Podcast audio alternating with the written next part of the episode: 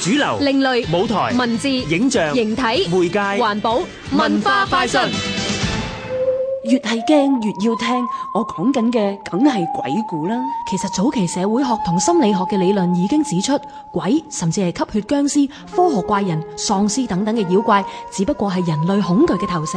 不過鬼故冇因為科學發達而消失，相反仲不斷喺電影、電視、文學甚至係漫畫世界裏面出現。最近香港藝術中心嘅動漫基地正在舉行一個名為《鬼全部都係鬼》嘅展覽，展示一系列來自世界各地同鬼有關嘅漫畫同參考書籍。呢個展覽會比較各地鬼漫畫文化嘅特色同差異，探索鬼故事嘅不同可能性，剖析鬼怪嘅各種形象。但係香港有鬼漫畫咩？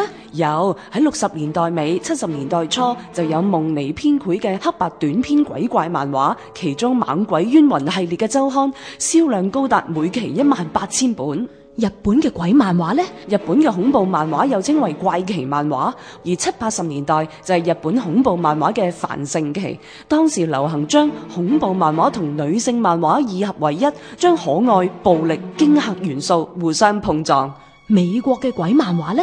早期美國有唔少驚慄漫畫作品都係改編自經典文學著作，例如瑪麗雪萊嘅《科學怪人》、史提文森嘅《變身怪醫》，直到一九四七年先至有第一本嘅原創驚慄漫畫《毛骨悚然》出現。無論喺邊個國家嘅鬼故都好，其實都反映住每個時代社會文化嘅特色同變遷。由而家直至十一月十三號中午十二點至晚上八點，灣仔茂羅街七號動漫基地動漫沙龍展覽《鬼》。